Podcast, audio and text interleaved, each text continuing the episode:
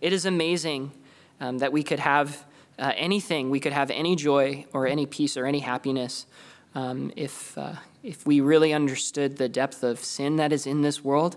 Um, it is amazing that things are not worse than they are. And Father, uh, we want to humbly acknowledge that all over the world, um, there are all sorts of places where um, there is so much more of a view of the brokenness of sin and suffering. Um, and you have blessed us so much. But Father, um, we don't want to know your blessing because of our circumstances. We want to know your blessing because of our spiritual circumstances. Uh, we want you to uh, revive us, regenerate us. Um, for those of us who are not saved, we just pray that you would work in their hearts to understand uh, the meaning of prayer, and that you would also uh, work in the hearts of those who do know you but have questions of prayer and have questions about a relationship with you and communication with you. Uh, we want um, to know your thoughts, not my opinions or anyone else's opinions, but uh, what your word has to say about these things. So, Father, we pray you would speak through your word, which is powerful and used by the Holy Spirit to transform lives. Um, and we are confident you can do these things because you have promised to do these things for those whom you love. So, we thank you and we're excited to see what you have in store for us today. And we pray this in your name. Amen. All right, if you have a Bible, open it up to Luke 18. Luke 18. We are basically getting right in it today. And as you are turning to Luke 18, I want to just briefly remind you that we are in our second week of a series on prayer that we started last week. And last week, we were not trying to answer any of the big questions about prayer. We were simply trying to establish one simple point. Maybe you wrote it down um, for the question, or maybe you phrased it a little uh, differently. But the main point from last week was that prayer is what happens when you want to live with God. Prayer is what happens when you want to live with God. If you understand as a believer the kind of role that God has in your life, you will pray. And the kind of role that God has in your life is not just that He's generally or generically sovereign over the universe, but that He is personally sovereign over your circumstances. And He wants you to know that prayer is a way of communicating back to Him the fact that He rules over your life. And He doesn't just rule so that random things would happen for His glory, but that He would be glorified by you understanding His sovereign and compassionate and kindness towards you personally. That's what we're trying to establish. If you understand God that way, which is who God is, then you will pray. And you won't pray anything more specifically than simply communicating your life to God. That's what we're trying to establish from Psalm 23. And honestly, today we're really just going to build on that. And the way we're going to build on that is seeing how Jesus himself talked very similarly about prayer. Jesus taught on prayer a lot through the course of his ministry. And one of the ways that he taught, which many of you are aware of, is through parables. Parables are basically stories or illustrations to help people understand a very important truth about God. And as Jesus told many parables, he told them in different ways with many different stories. Some of them, he would explain a parable, and it would be a couple chapters later when he actually explained what the parable meant. And then sometimes Jesus actually explained a parable and he didn't directly tell us what the parable meant. You were supposed to infer simply through reading it in the context of when he was teaching. But sometimes, as is in the case with Luke 18, Jesus would teach a parable and he'd be very, very clear about the purpose of that parable. And as we start reading Luke 18, Jesus explains to us the purpose of a parable that he's about to tell. And unsurprisingly, in our series, that parable is about prayer. And you'll see that if you look at Luke 18, verse 1. We're going to cover 1 to 8, but verse 1 explains immediately what this parable will be about. Verse 1 says, And he, so that is Jesus, told them, them being the disciples and anyone else in the crowds that were listening to him, he told them a parable to the effect that, number one, they ought always to pray and number two, that they would not lose heart. So Jesus himself, before explaining this parable, wants his followers to pray. In the same way we understood that Jesus is our chief shepherd from Psalm 23 last week, his sheep are told to pray. Because prayer isn't just part of Christian routine in order for Christians to earn points with God, prayer matters. It matters so much that most of the people that I have read trying to explain prayer to Christians have basically said that if you are a Christian and you don't pray, it is hard to really recognize you as a Christian. It is that intertwined with being a Christian. Christians pray. And as a result of that, Jesus is going to say that we ought not just to pray sometimes, not just pray often, but he says we ought always to pray. Jesus' point is going to be that prayer should be consistent. And number two, he says it shouldn't just be consistent, but we shouldn't stop doing it. And so he says we should not lose heart. Don't give up on prayer. Don't be discouraged. Uh, don't lose hope that prayer is actually doing something. Which is really, really kind of Jesus to say that because it's making it obvious that Jesus understands that prayer is hard. Jesus would not tell this parable if he didn't understand that his people would sometimes struggle with prayer. It's part of the reason we're doing a series on this. It's because Jesus understands us. And so he's going to explain a story that's going to help us understand why we need to keep praying. And he begins that in verse 2, and he continues that story into verse 6. And you'll see it if you look at your text or looking on the screen behind. Starting in verse 2, Jesus says this Jesus said, In a certain city there was a judge who neither feared God nor respected man. And there was a widow in that city who kept coming to him and saying, Give me justice against my adversary. For a while, he, being the judge, refused. But afterward, he said to himself, Though I neither fear God nor respect man, yet because this widow keeps bothering me, I will give her justice, so that she will not beat me down by her continual coming. And the Lord said, Hear what the unrighteous judge says. This is the word of the living God, and this is what Jesus himself told us to understand prayer. Jesus begins by saying, Once upon a time, in a certain city, far, far away, there was a judge, and this judge neither feared God nor respected man. Jesus is presenting to us a judge that is the worst authority that you would ever want in charge of anything, let alone your own life. This judge is immoral, and he is unconcerned with anybody besides himself. He's supposedly gotten his position so that he can live comfortably, and therefore he could care less about doing his job or actually doing the job, which is to deal with injustice in his city. He didn't care that God would hold him accountable, and he did not care that other people were suffering wrong and abuse.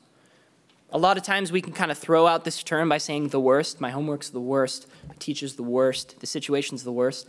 Jesus' point is that this judge is the worst. This is the worst authority you could ever have over you. And yet, because of his job, this judge was approached by a widow. There was a widow in the city who Jesus says needed justice. Now, maybe lots of people in the city had given up going to this judge because they knew about his character and they knew that he would probably do nothing for them. But this widow is different. And as a widow, you need to understand, she was one of the least represented or cared for people in the whole city. In this society, she could be easily abused, taken advantage of, and manipulated, specifically because she had no husband. And in this society, that was a huge deal. We might think even now about the vulnerability of widows, but even then it was way more important. It's so important that actually, when Paul in the New Testament later is writing a letter to Timothy, a young pastor, he takes a whole chapter, one of the six chapters he writes to him as a young pastor, to tell him make sure you don't forget about the widows. Widows were vulnerable. But this widow doesn't act like a vulnerable person. Instead, she was in some kind of situation that Jesus doesn't specify, and she's been done wrong, and she desires justice. And so she goes to this judge, and she refuses to take no for an answer. She refuses to give up asking this judge for justice. And there's a very simple reason for that. For her, her situation is clear. She knows what the judge should do, and therefore she knows it is right to ask him to do it. He should give me justice, so I'm going to ask him for justice. And the amazing thing is, despite all the circumstances against her, it actually works. Now, it doesn't work immediately because Jesus actually gives us the thought process of the judge. He reminds us once again in verse 4 he does not care what God thinks of him, he does not care what men think of him. But eventually, the judge gives in anyways. And there's a very simple reason. In verse 5, he says, She's persisting me so much, I feel like she's beating me up. And that's literally what he's saying. The literal term for she's being persistent is this idea of getting a black eye.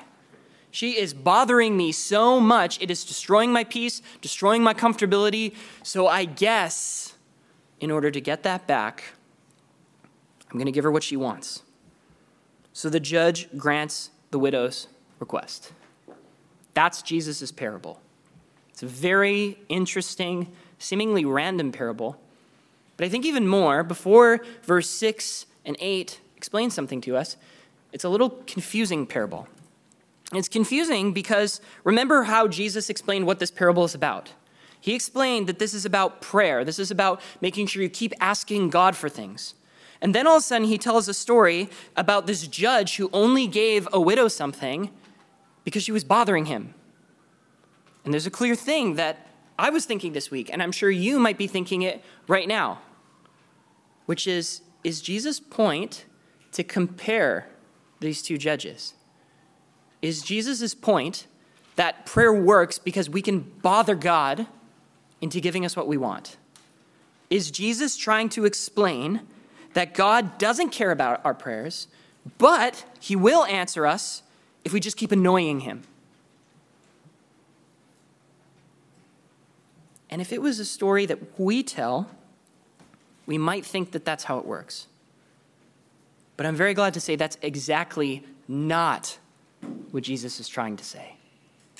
Jesus is actually trying to make the exact opposite point. And he sets it up when he explains the rest of the parable's meaning. And he says that in verses 6 and 7 and 8, where he says this And the Lord said, Hear what the unrighteous judge says, and will not God give justice to his elect, who cry to him day and night. Will he delay over them long? I tell you, he will give justice to them speedily.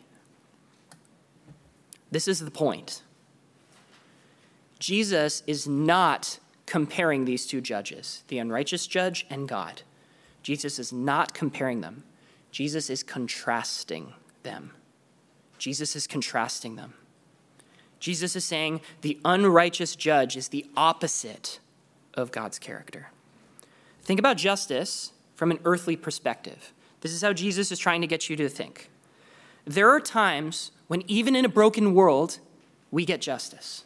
There are times when even the most uncaring people are in authority positions and will still do the right thing, even though they don't want to.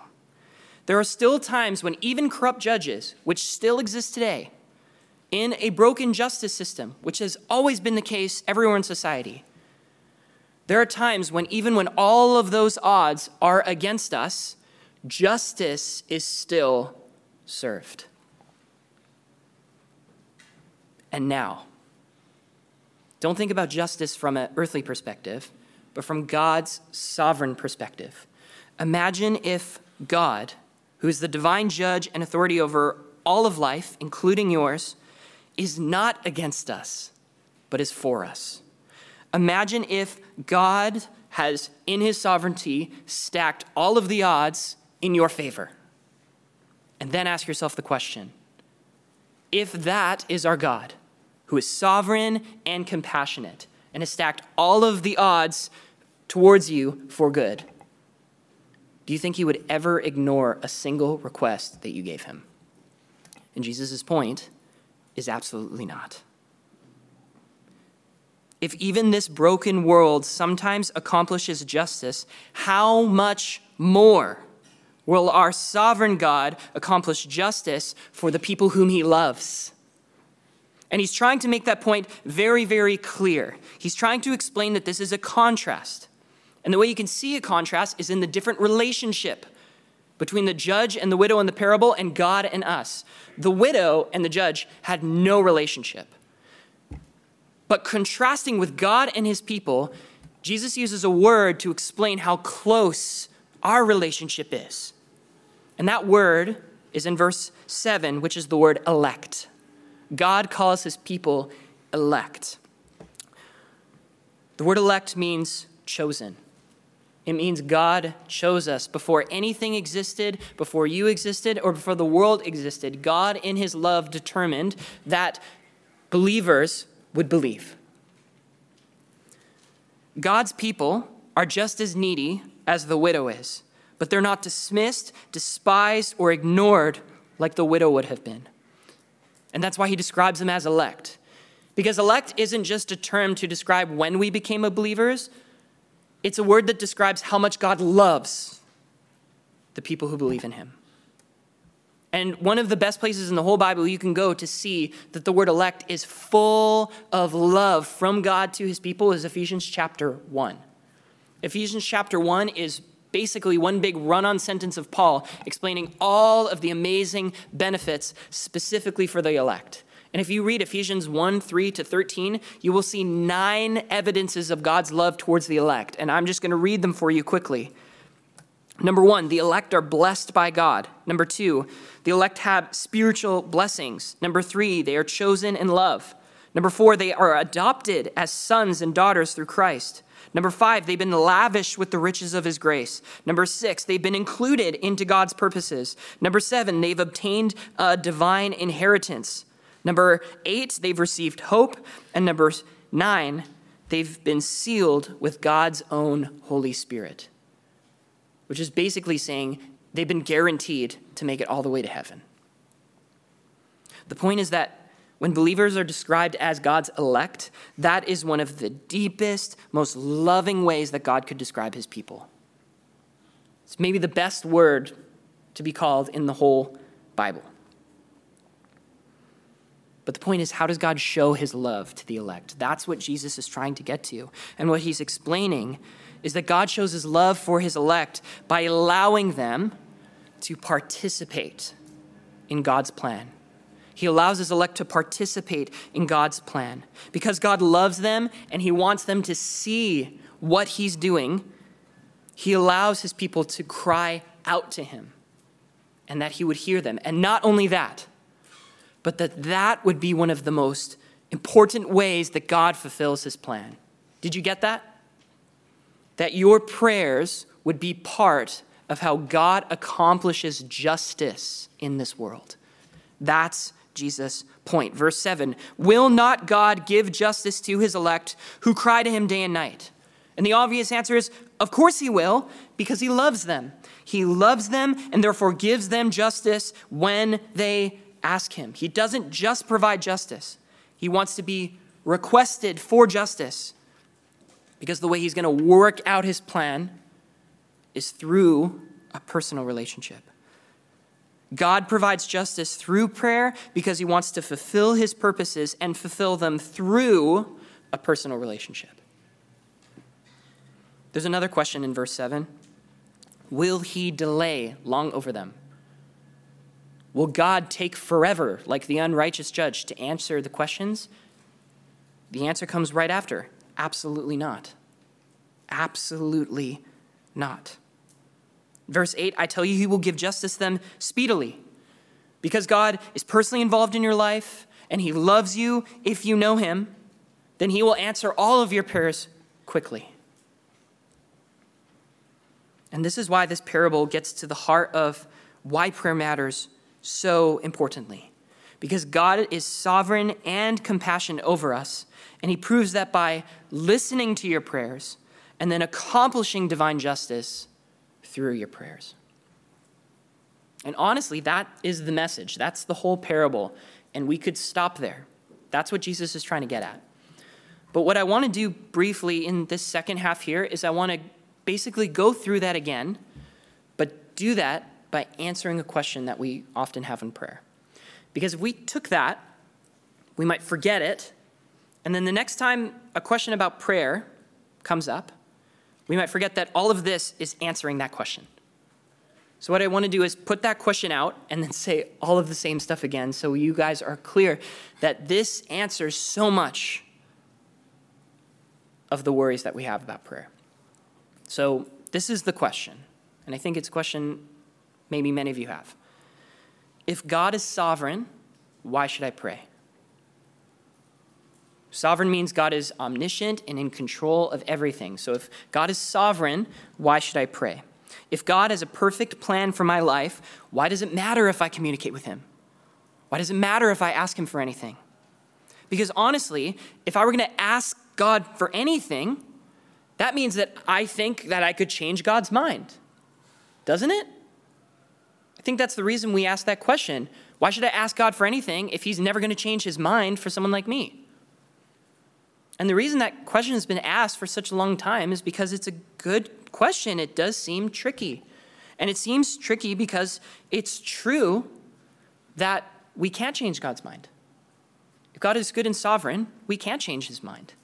And that's really important to know. R.C. Sproul has a video on this. I've watched it probably 10 times in the last 10 weeks, and he answers this question If God is sovereign, why pray? And he has a very funny way of illustrating this idea of us or anyone else thinking we could change God's mind. He says this Imagine God was going to implement his plan. He got everything together and he was about to accomplish it. And that plan came from a head that had perfect knowledge and absolute wisdom and had total righteousness and integrity. And because it's God's mind, it's totally incapable of doing anything evil or foolish. And then he says, Then something comes along that he hasn't prepared for, you pray. And all of a sudden, God's plan just is ruined. It's totally out of whack because you prayed. And then he asks this question What kind of God do you believe in if you think that you can be God's guidance counselor, or because you have a better plan, or because you have information that he lacked before you asked it? And that is a very appropriate way to think about God's sovereignty. In verse 8, Jesus says, I tell you, God will give justice to his elect speedily. Now ask the question Does God give us justice because we taught him what justice was? The answer must be no. Because our justice is biased, it's towards us. There's not a single one of us or anyone else in this universe who has a perfect understanding of justice. If we were God, the world would be ruined. And so that actually just kind of leaves us with the same question. But if that's all true, why are we praying? And he wants us to know why. Because there is a reason. And again, Sproul puts this in a way that I think is really helpful, which is the way we're asking the question is if God is sovereign, why pray? let's change the question a little bit.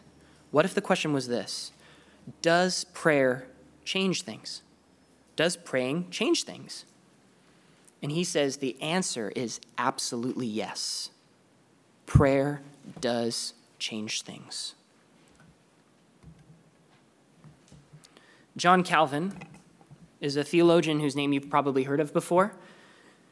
And you might think that because he was a smart, theologically gifted guy, that he was just a guy who just hung out in his room all the time and never talked to anybody. But the reason that he wrote so much and is beloved by so many people is because he knew that people had questions like this If God is sovereign, why pray?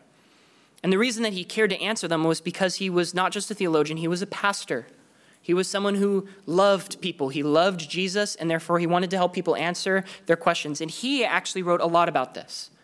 And so, just like last week, I want to share what I'm calling big boy quotes, which is a quote that might be a little bit complicated. But I'm going to explain it after. And for those of you who can explain it or understand it just by the quote, I think it'll be really helpful to see how he phrased it. You can see it up here, and I'll explain it after. This is what John Calvin said God ordained prayer not for himself, but as an exercise of piety for man. And you can see what he means is God gave us prayer so we would grow in godliness. So God gave us prayer. He didn't need prayer, it's a gift. Then he continues Our prayers do not get in the way of providence, which is God's sovereignty going towards good. It does not get in the way of providence because God, in his providence, ordains the means along with the end. Remember that phrase God ordains the means with the end. Prayer is thus a means ordained to receive what God has planned to bestow. What God has determined to give out of his own free will, even before he is asked, he promises to give all the same in response to our prayers. Now, listen, if that quote is a little complicated, that's totally fine. Let me explain to you and simplify this quote for you. This is what he's talking about. God decides both what is going to happen and then how it happens. Does that make sense? God explains and ordains, so he decides what is going to happen and then how it's going to happen. You know, if I have to get here to the church, I have many ways of doing that. I could take the bus, I could take the car, I could walk, I could bike. I have two decisions where I'm going, so what I am doing, and then how I'm going to do it. And that's how God's sovereignty operates. He determines everything that's going to happen, but then He has a plan, a methodology, a step one, two, three of how that's going to happen. And this is the point even though God determines everything that happens in your life and the lives of everyone else in the world, the how, the how it's going to happen is prayer. Do you get that? Even though God has determined how everything is going to happen, He has ordained that you would participate through prayer. That you would pray and God would do what He already planned to do the how of God is going to do things through prayer. And it's not because our prayers can change God's mind. It's not because they're powerful enough to change God's mind, but it's because God wants to invite us to see what He's doing. It's not enough just to know what He's doing, He wants you to see what He's doing. This is the example that I think might be helpful. Uh, raise your hand if you grew up watching a sport on television basketball, you know, football, whatever. So I'm from Canada, so we watch hockey. And you're not Canadian if you don't watch hockey. So when I was a kid, we watched hockey on television. And you know what? Hockey is a difficult sport to watch on television because it's got this thing called a puck, and it's like the ball, and it's very, very small. And you can't even know what's happening if you can't see the puck. So for years as a kid, I would watch hockey with my dad, pretending to be enjoying it and having no idea what was going on because I couldn't see the puck. And then one day, I could finally spot the puck. I finally saw what was going on and I was like, hockey is awesome because I could totally understand like what was happening and then from there I could understand like not just how someone was scoring but who was scoring and how good they were and I could start seeing strategies and everything. Everything came together. And I started really enjoying watching hockey on television.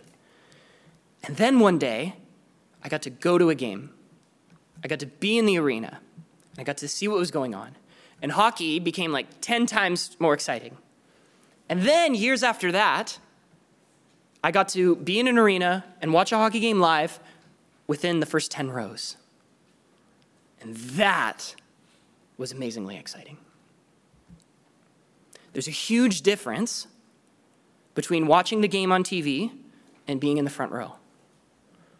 And in the same way, there's a huge difference between knowing God is doing something and seeing Him do it from front row seats. I think many of you know the Bible, and I think it's difficult for you to believe the Bible because you haven't seen God do anything. And the reason you haven't seen God do anything is you you never prayed for God to do anything. And that's like trying to enjoy the game on TV when God has invited you to have front row seats to watch what He's doing, to watch the game that He is performing, to see exactly how God is accomplishing justice of His own will, but allowing you to see it by asking Him to accomplish justice in this world, and then Him actually doing it. That is why prayer is so important. Because God could do everything on his own. He doesn't need any of us. And he, he's told you if you pray for things, and the more you know me, the more you know what to pray for, and the more you have motivation to pray for things, and then you get to see God do those things. Do you want that? Is that something that's exciting? If it is exciting for you, the Bible is full of places explaining to you the motivation. But Jesus' point is that that should be so motivating that it should move you to pray right away. And I think if you are motivated to pray, that the last thing this parable does for you is it doesn't just explain why prayer is important. It doesn't just answer the question, if God is sovereign, why should you pray? But it also gives you three reminders of how you can pray if this actually motivates you. And I'll mention them all pretty quickly. If you're motivated to pray, then number one, you should pray according to God's just plan. Pray according to God's just plan. Remember the attitude of the widow. The unrighteous jo- judge has a job to do to accomplish judge it, justice. So it's right that I ask him for justice. And our judge, God, is not unrighteous. Therefore, how much more right is it for us to ask him to accomplish his will? Jesus had that attitude at the end of his life before he was going to die. And remember, Jesus is the greatest example of prayer that there ever was or ever will be. When Jesus was about to die, he prayed. And he said in Matthew chapter 26, verse 39, going a little further into Gethsemane, Jesus fell on his face and he prayed, saying, My Father, if it be possible, let this cup pass from me. Nevertheless, not as I will, but as you will. Many people for a long time have struggled with this prayer because it seems like Jesus disagrees with the Father. But that's not what's happening. Jesus is in the garden and he understands that in about 24 hours, less than 24 hours, he's going to experience hell. And it's not a happy thought. Hell is hell, hell is awful and he's going to bear hell for every single person who will ever believe in him. And that is a horrifying thought. And yet, in the midst of that, he says, Father, in your perfect, inconceivable mind, if this can happen through another means, that'd be nice. It'd be better than experiencing hell. But Father, because I know that's the only way that any person could ever be saved, we will absolutely do it your way. Jesus is not disagreeing with the Father, he's in perfect agreement with the Father. Because he understands as someone who intimately knows the Father. Because remember, he wasn't just born and existed for 33 years, he's known the Father for eternity. He is God. And because of that, he knows exactly what to pray for. And if you believe that God is sovereign and is working everything for justice, then you're going to start to know what to pray for in certain situations. Whether it's something seemingly minor, like a bullying incident at school, or whether it's something worse in the world, like a war going on that you want to be stopped, God says justice is something worthy of being prayed for. And you're going to have situations where you're going to understand more deeply what you should pray for because you know who God is.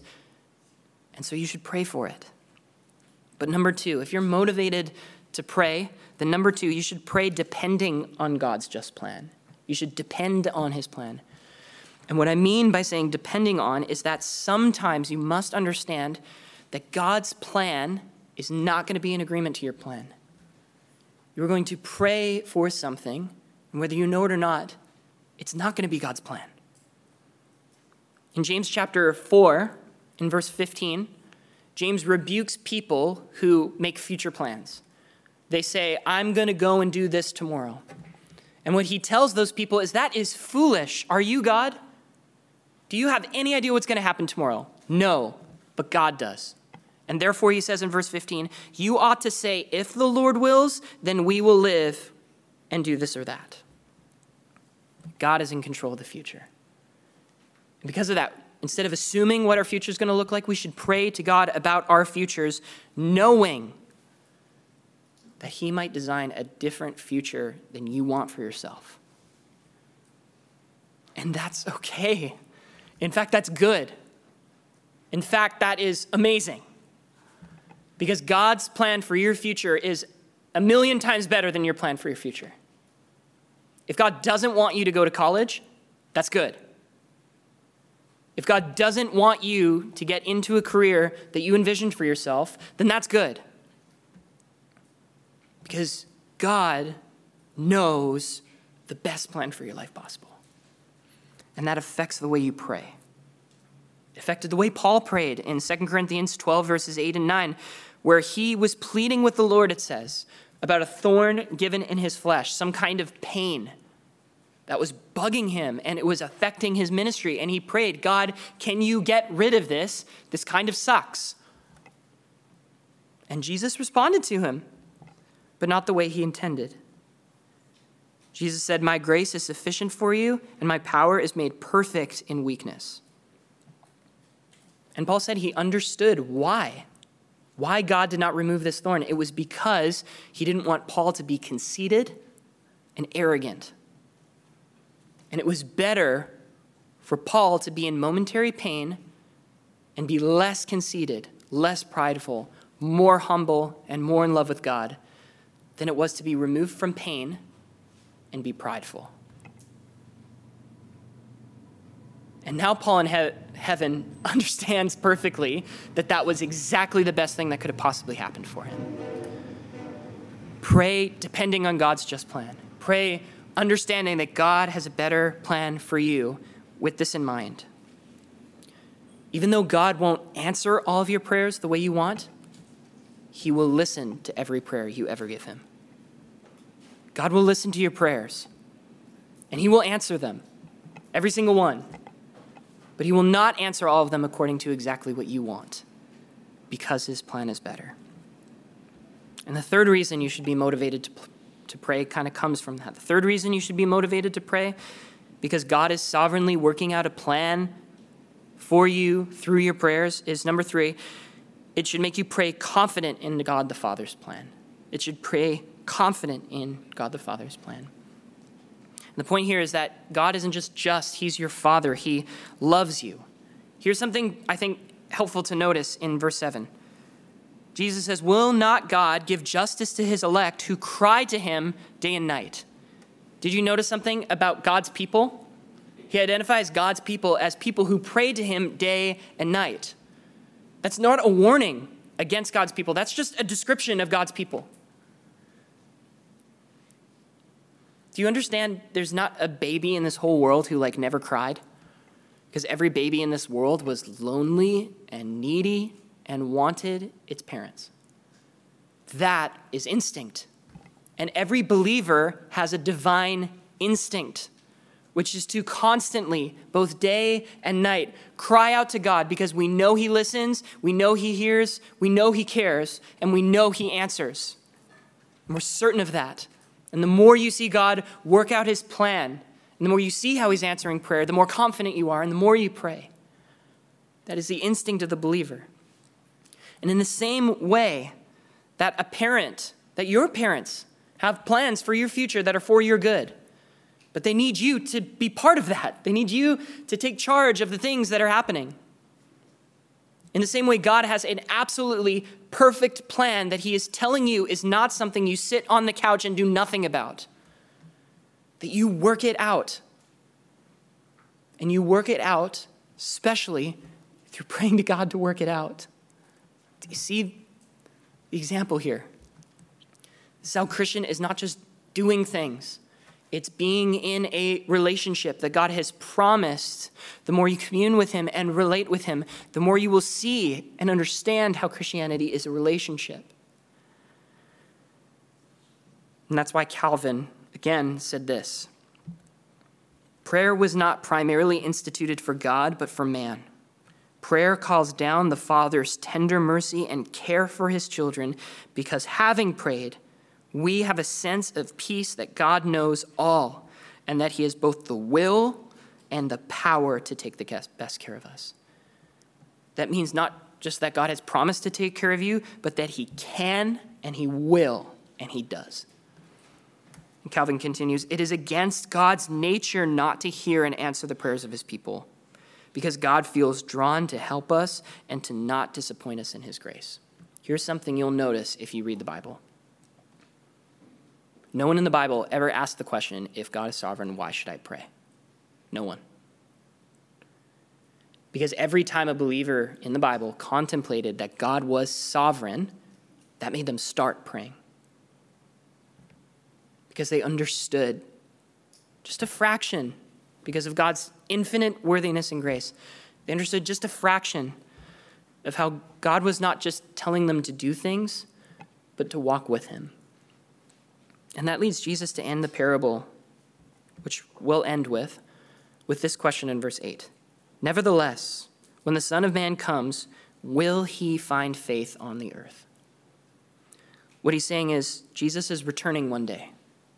He says, I'm going to die, I'm going to be resurrected, I'm going to go to heaven, the church will be built, and then I'll return.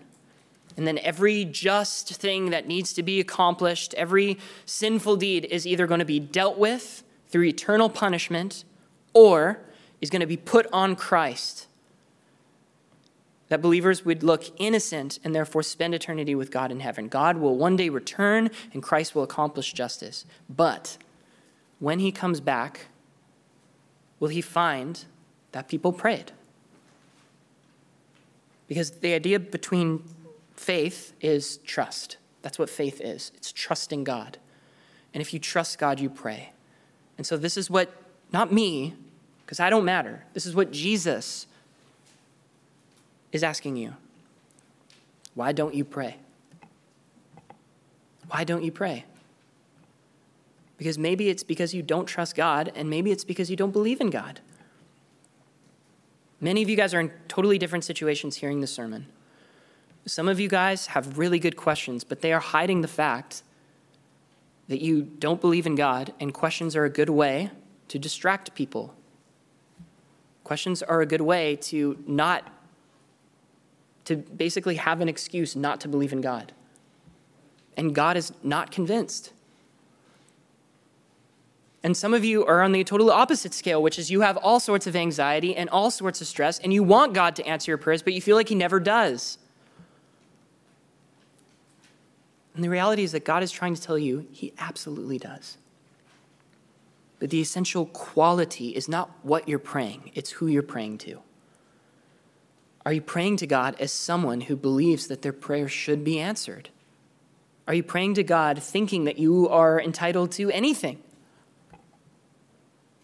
Or are you praying to God as someone who understands that God owes you nothing, that God is God and you are not? Do you pray to God with a kind of humble attitude, recognizing that He answers your prayers not because you deserve it, but the total opposite? You don't deserve it. But through answering your prayers, God would prove to you that His love is so much greater than being dependent on you. That His love would reawaken you and help you understand that the purpose of this world is so much greater than you just living life for yourself. God answers the prayers of people who believe in Jesus Christ. People who understand that Christ was a real person who really came and really lived and he lived a perfect life, and then he really died, and then he really didn't stay dead because he came to save us who need our sin taken away and need it to be replaced with righteousness, in which none of us can do that, and yet Christ did all of it for you. And he didn't just do it so you would get a get out of hell free card. He got it so you could live life eternally with him. And then that starts now and you start to experience part of the joys of heaven by seeing how God accomplishes prayer. And you get to see just tiny little tastes of the way that heaven is going to be so much greater than this world that gives us nothing. And you get to see that when you pray. And that's why we're talking about prayer. Not just because it's important, not just because we want you to look like Christians, we want you to be Christians. And so the next time you think about this, look at Luke 18 and just see that God is not just some random, unrighteous judge who needs to be annoyed into answering your prayers. He is a father who sent Christ to prove how much he already loves you despite your sin and how He wants to accomplish something amazing and have you participate in it. Let's pray.